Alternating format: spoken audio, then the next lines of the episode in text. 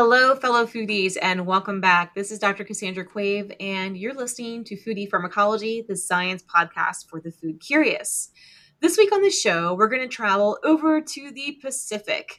We're going to be speaking with an expert in foods of the Pacific who specifically looks at the chemistry of our foods.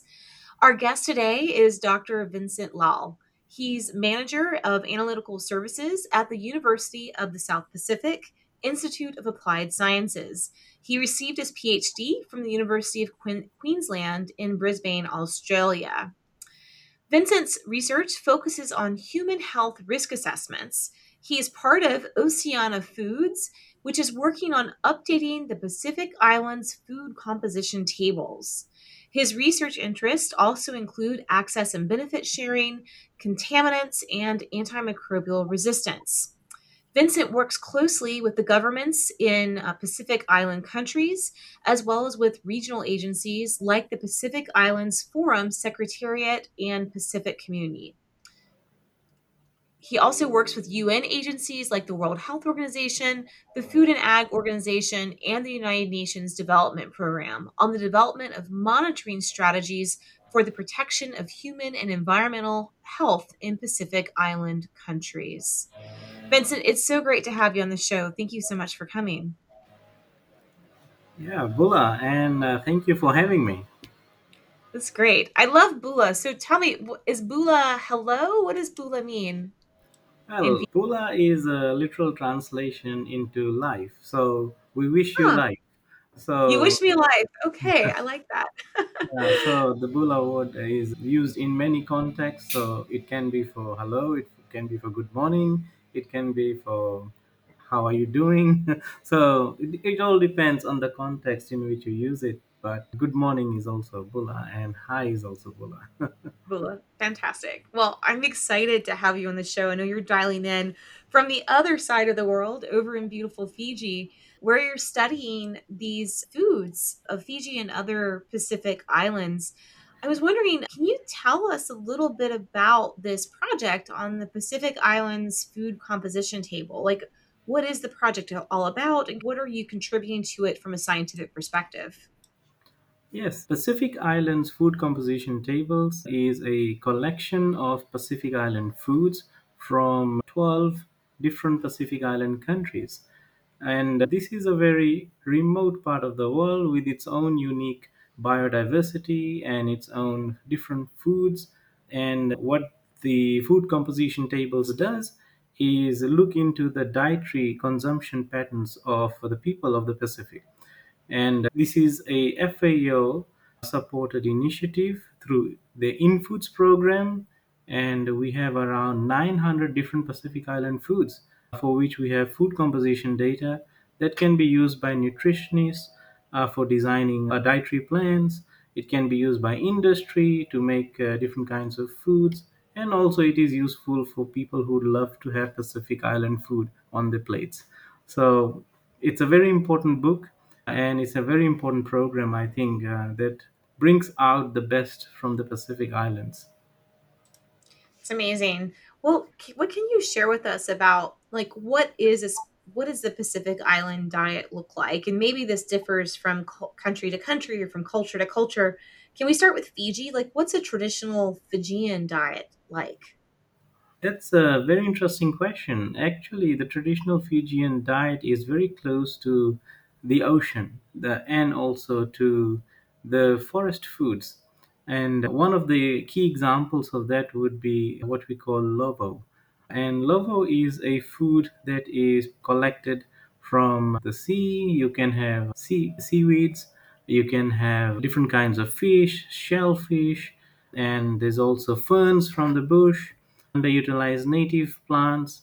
Many of them would be normally present around your homes or close to the village, and you would cook it in coconut milk and sometimes you would probably cook it in the ground so you bake it in a way so that would be a typical Fijian food. But there is a concern, and that's why we are doing so much work now to understand how these dietary patterns have been changing over time and how it's affecting Pacific Island communities. And so when we talk about change, I, I think change comes to food systems in many ways. In some ways, it can be changed due to economic transitions towards a more westernized diet, but there are also changes happening because of climate change. So, how are these two factors affecting the food systems there? Well, oh, the local food systems is under threat and has been for a long time. One is obviously due to the improvement in supply chains and there's a lot of imported food that now becomes part of the not only the Fijian diet but a Pacific Islander diet. For example, noodles in a way becomes a breakfast food in a way. so it's uh, we, we call it a noodle pandemic in a way. So there's a lot of noodles being consumed in the region now, mu- much more than probably would be normal for any community.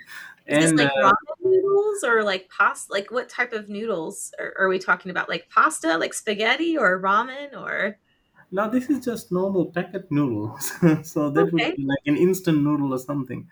Yeah, so obviously there's a concern about the high intake of salt from such foods. So there is a huge initiative and concern from many governments in the Pacific and development partners who assist Pacific Island countries in the region that the dietary patterns could spell disaster for a beautiful part of the world in terms of health issues that may arise in this in the region. I think one of the things that's quite important is to also understand the impact of climate change that compounds the effect. And climate change is a reality in this part of the world. Not only climate change affects island communities, coastal communities with sea level rise, but the temperature rise in the sea also affects the biodiversity in the reef, which then affects the people who depend on the reef for food supply. So there is quite an intricate connection between the biodiversity in the region, the climate change, and also people. So this is quite an important uh, part of the world that could be studied as a model, I think, to see how we can protect communities from the effect of climate change and also through dietary choices, I think. One of the things I would like to highlight, though, in a way, is when COVID hit the region, there was a breakdown in the food supply. So people went back to the local food systems. And i think during the that particular two years a lot of people actually ate healthy pacific island foods which were close by. So in a way the pandemic uh, made us realize i think as communities uh, that we have our own local foods that we should really look into and uh, focus on as well.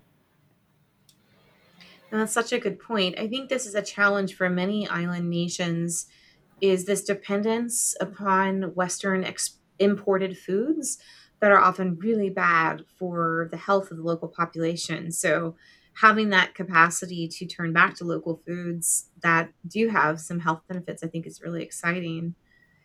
When you think about some of the major plant-based foods that are consumed in the Pacific Islands, a few things come to mind off of the top of my head, but I don't know if these are as important as I might be imagining them to be. I'm thinking immediately of, of crops like taro and crops like breadfruit as major starch sources. Is this still an important part of the Pacific Island diet, or are there other crops that you find are more traditional? You're right, actually. So, taro and cassava, yams, uh, breadfruit, these are the staple diets, uh, the foods that are Pacific, very Pacific. Uh, but there is also quite a lot of change now with, uh, as I mentioned, noodles and rice uh, that is becoming a major part of the diet in the Pacific Island uh, communities. One of the other, I think, interesting points would be the banana and the plantain. That was also very important part of the diet. So I think some time back I heard somewhere that one of the bananas from the Pacific Island country was called a superfood in a way. And one of the reasons was the high folate content. And that was actually what a lot of expecting mothers would have just used before. rather than taking some extra tablets for folate. So, food is also medicine that was part of the diet here. But there's a lot of that knowledge that is being forgotten. And one of the work, and some of the work that we are trying to do with the PTFI initiative, as well as the Pacific Island Food Revolution work with uh, Chef Robert Oliver, is that we're trying to reconnect and reignite that that initiative in people to go back to their original foods, understand the food better, and know that you have very good food close to you and you can uh, use them to improve the health of the community. That's great. I want to talk a bit more about the Periodic Table of Food initiative in the South Pacific. Can you give us a little bit of background on what the project aims to do and, and what's your role in supporting this work? Yeah, the periodic table of the food initiative is a global initiative as it says that they are all for unlocking the food composition data for human and planetary health.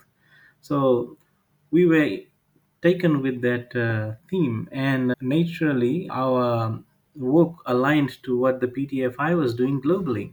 The three things that they are focusing on are creating tools, having the right kind of data, and training people. And this is all the three things that we also need in a developing country uh, like Fiji and in this region. So people uh, really do not understand the issue better. Once they understand, I think, once that education is infiltrated into the communities, that knowledge is created, I think there will be change. And we're starting with the youths, with the students. So we're having a food revolution in the universities.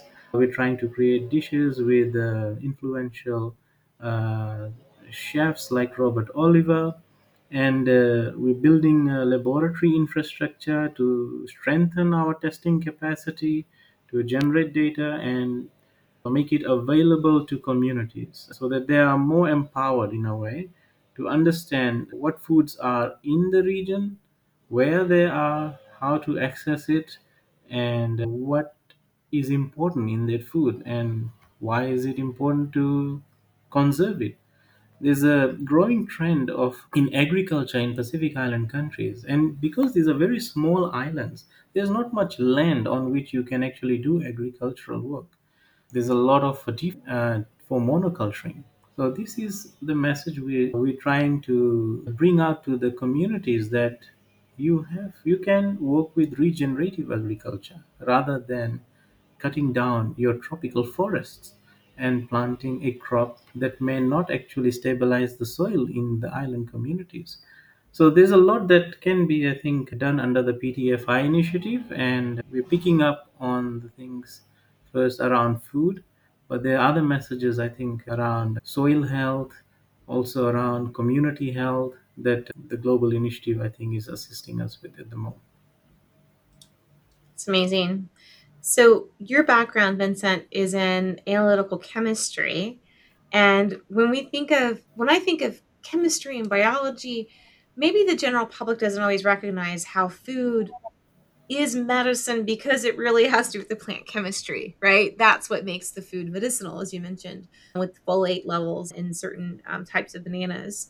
Can you share a little bit of the science behind how you use the tools of chemistry to understand the makeup of our foods, like the health values or potential health values of our foods? Yeah, that is a very good question, actually. And the way I will start is that one of the reasons food is called medicine is because it has a lot of different useful compounds in it. And the only limitation is that we do not know what is in there. We just know a little bit. The periodic table of the food initiative is bringing out and unlocking that data for different foods all around the world. So, one of the things that is beneficial in my mind as a chemist is how do you get access to the the compounds, the, the good stuff in food? And we start, I would, from my own background in terms of mixture chemistry, that is a little bit of work that I did on what is bioavailable.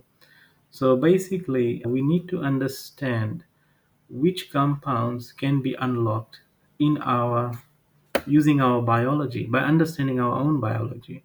Foods in different combinations can unlock the biomolecules and promote absorption of those uh, good foods into our bodies and help us heal.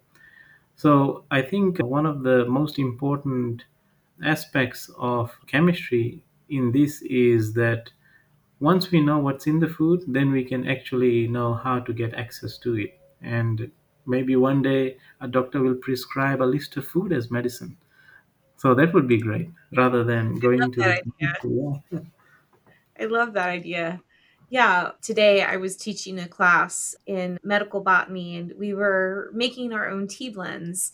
And before we made our tea blends, we broke down what we what we know and there's still a lot that we don't know about different the chemistry of different herbal tea ingredients. And so it helps I think our students understand, oh, well this is why this particular ingredient or this combination of ingredients helps soothe the stomach because it has these molecules that have these pharmacological properties. And i just think it's very exciting that what we'll be able to open up and understand about the diet and how to optimize our own health through this knowledge. So that's really great. Yeah. yeah.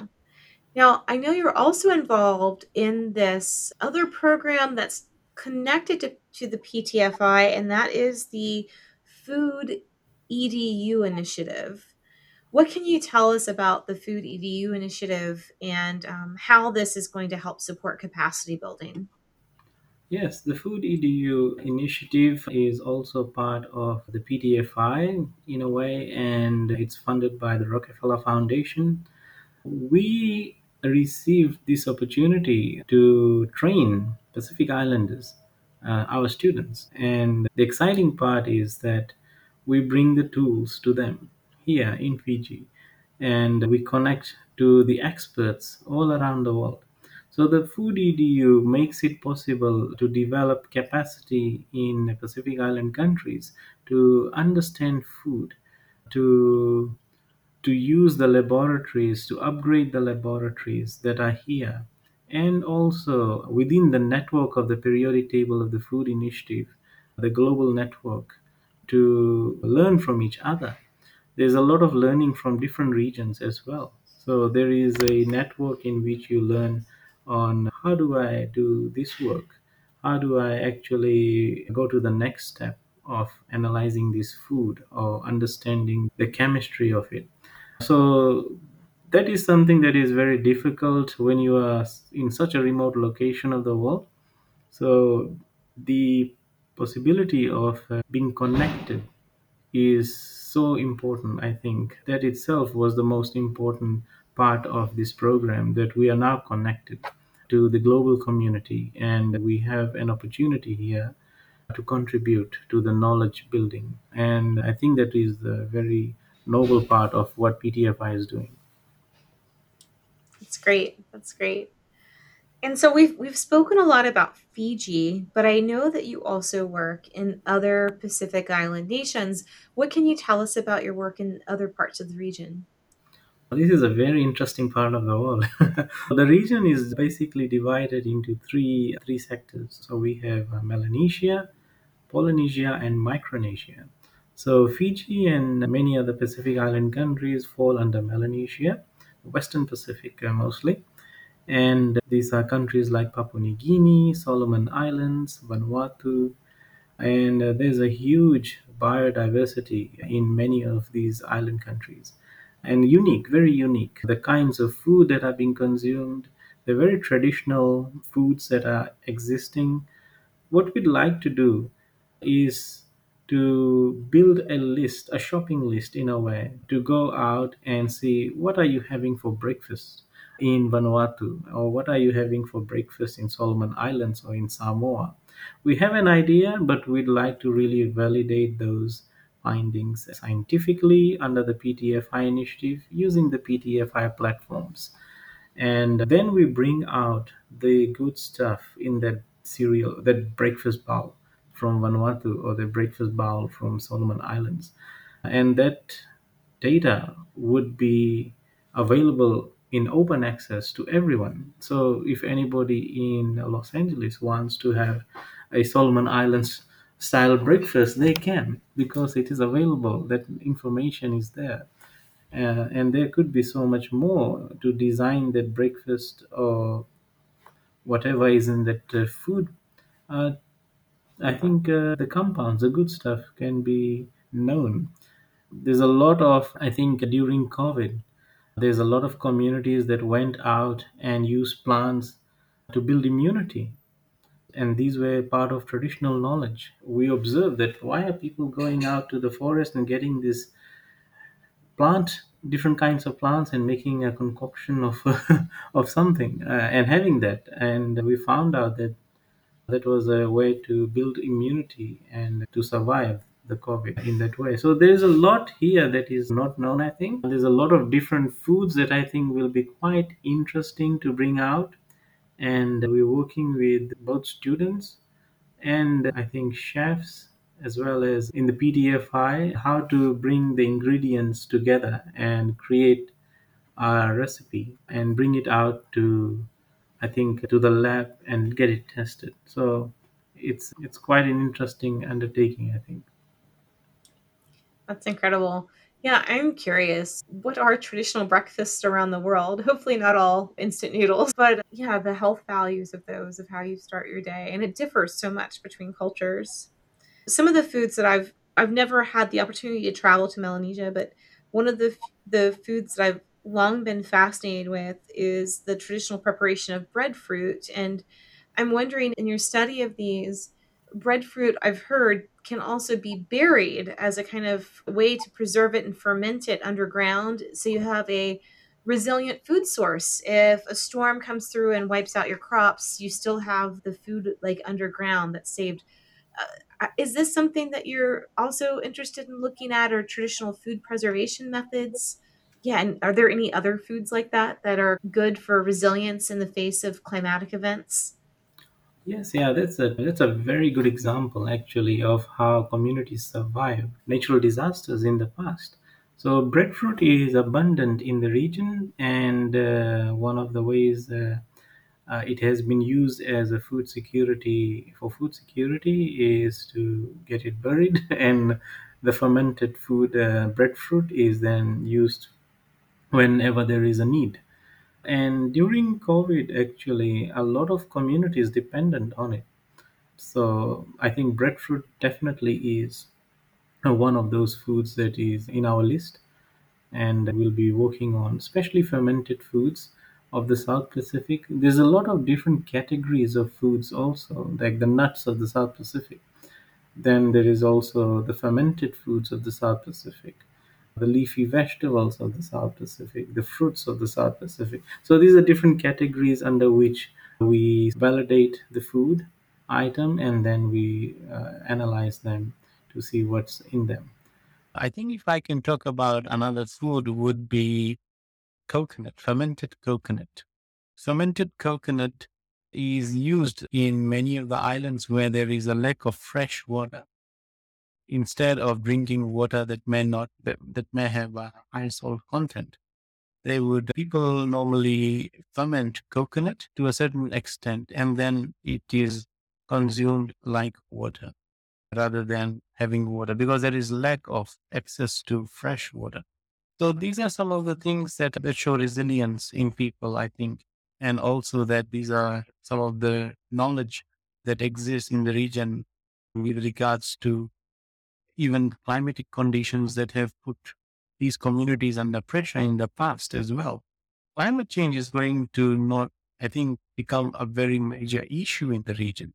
And bringing that knowledge out into the open, having discussions around how the communities managed food, how survived these events. And I think what nutrition was obtained from consuming such foods is so important. And that leads to my next topic, I think, which is in a way access and benefit sharing, because some of the communities very closely safeguard some of the secrets in a way. Yeah. So, what is access and benefit sharing? Maybe you could tell us a little bit about that, and then and how that fits in the Nagoya Protocol. What does that mean for someone to come in and, like you said, ask about what may be considered secretive knowledge, and then digging deep into the chemistry of those plants as well? How how does all that come into play with ethics? Yeah, access and benefit sharing is a uh, very broad approach, I think, uh, in which there's uh, many international instruments, one of which is the Nagoya Protocol. And uh, we actually are having some discussions around it as we speak. Uh, so access and benefit sharing in the Pacific context is uh, wrapped all around traditional traditional protocols. Uh, the Pacific is where people really engage in in a communal way. So a lot is learned as a community and a lot is shared in a community context.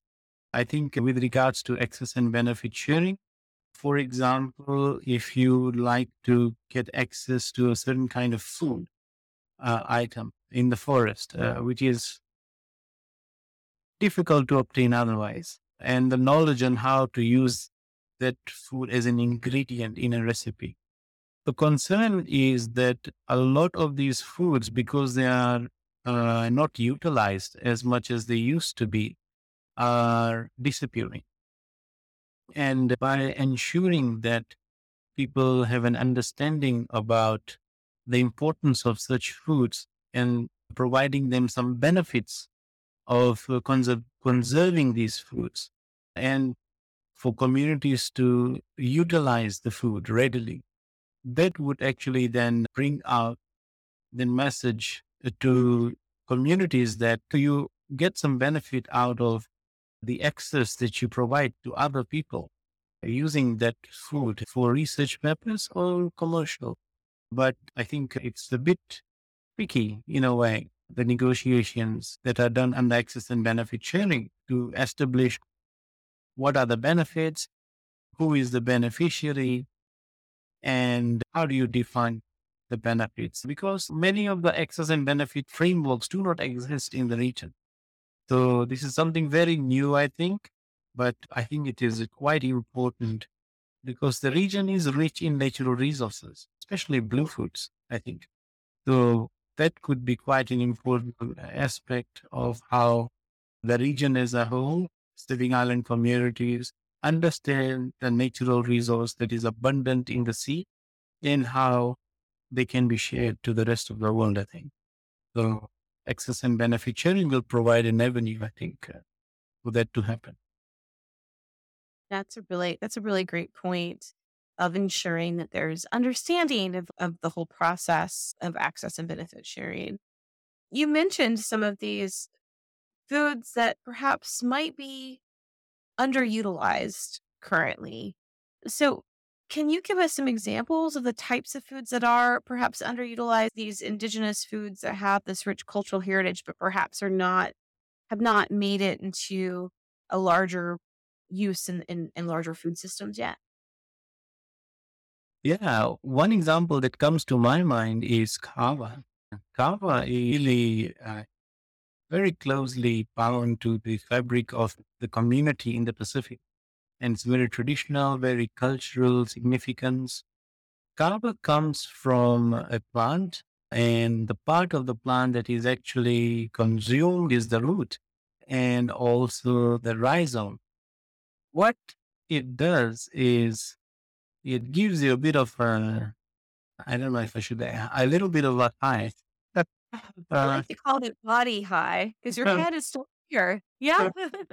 yeah, it's it's, it's used uh, to calm people down. Into it is an anti-anxiety in a way, and for that very reason, and many life-changing testimonials for people who have uh, consumed kava, who were really going through the effects of anxiety so kava has helped a lot of people globally now and is an underutilized food. I think it has a lot of potential. Now we're working very closely on the different cultivars of kava that are found in the Pacific Islands. What are the different compounds of interest, the active compounds that uh, bring the effect of anti, anti-anxiety. And I think uh, that itself could provide relief to a lot of stressed people around the world a plant from the Pacific Islands. Absolutely. I first learned about kava from some colleagues that lived and worked in Hawaii. and they shared it. And it's a delightful plant for the listeners out there that aren't familiar with it. This is a relative of black pepper. The species is Piper methysticum. And the active molecules are these compounds called kavalactones to find in kind of this, when you prepare it from a dried powder, it almost looks like a, a muddy water. Because in the US, we can get the dried powder. I know in Fiji, I'm sure you can get the fresh root, which is even more special to have the freshly prepared. But it is, it tastes a bit like a peppery water, but for me at least, it helps with anxiety and also with kind of muscle pains. It makes my body feel quite relaxed and helps with sleep. I think you're right. It's a tremendous plant with a lot of potential to help people. Yeah, we call it brown label here in the Pacific. yeah, uh, traditionally the roots of the plant were chewed by virgins in a way, and that was the sputum was used to mix the extract would unlock a lot of the active compounds, and this was this is quite a significant traditional practice of how kava was consumed from the green roots. I think because there is an enzymatic process of unlocking the sugars. It acts on the sugars and then the compounds that are locked in the sugars are released. So this is also quite an interesting practice that actually exists in the region. And uh, chewing, chewing it and spitting it is what you're saying? No. That's, that's right. Yeah. yes. Okay. Okay. So it's like letting the salivary amylase kind of break down the sugars. They do something similar with with manioc in the Amazon. I don't know if that's also a practice in in the Pacific, but in the Amazon with manioc or cassava, they'll boil it and then it's chewed and spit into a barrel and maybe some sugar cane juice added so it kickstarts the fermentation of the sugars in the manioc. It's a beverage called masato, an alcoholic beverage. Mm. So different from yeah with kava, but interesting. So, do they leave this to ferment after it's been chewed, or is it consumed very quickly after being chewed and mixed? I think the one that we are familiar with is consumed quite quickly after it's uh, chewed. Yeah, so it doesn't ferment necessarily. yeah, good. Okay.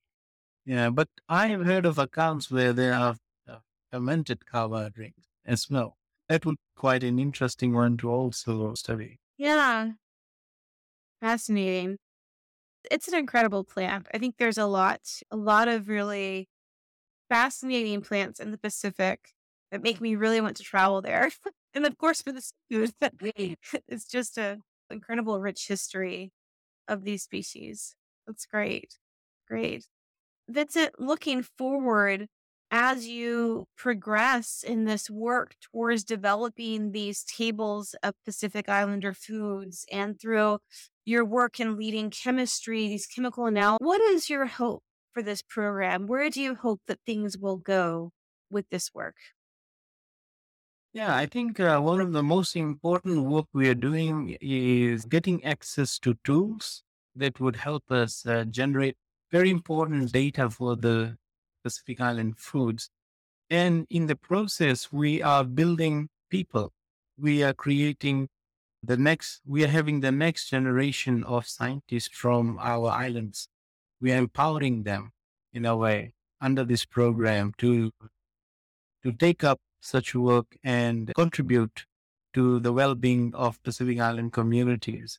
So this is, I think, my my aim is that more of our our regional scientists are empowered and there are more tools available for us to explore what's around us. And especially with regards to food, what is so special about the foods that we have close to us? I'm really excited about this project. And I think that it's incredible, like the difference that you can make in research capacity building, like you're saying, training the next generation. And in the meantime, also learning a lot of important science about these foods in this diet. That's great. Thank you so much for coming on the show, Vincent. It was really nice to speak with you. It was a pleasure to be on the show. Thank you. Thank you. You've been listening to Foodie Pharmacology, the science podcast for the food curious, recorded for you today on Squadcast. I want to give a big shout out of thanks to our producers, to Rob Cohen and Christine Roth, for bringing you a great show each and every week. And I also want to remind you, we've got this episode and many others, plus lots of great resources for um, swag. You can also buy me a coffee. I could use an extra bit of caffeine each day. You can do all that at our website at foodiepharmacology.com. Thanks so much for listening. Stay healthy out there, and I'll see you next time. This Foodie Pharmacology podcast is part of a special series co designed with the Periodic Table of Food Initiative, also known as the PTFI. The views and opinions in this podcast are those of the presenters and represent the synthesis of science. The PTFI is a program of RF Catalytic Capital managed by a collaborative team at the American Heart Association and the Alliance of Bioversity, CIAT, that seeks to advance our fundamental understanding of food composition by providing tools, data, and training to scientists across the globe so they can better characterize the quality of the world's edible biodiversity. The PTFI's ultimate goal is to advance data driven solutions in the food sector for the health of people and the planet. Funding for the PTFI is provided by the Rockefeller Foundation, the Foundation for Food and Agricultural Research, Seerave Foundation, Fourfold Foundation, and Atria Health Collaborative.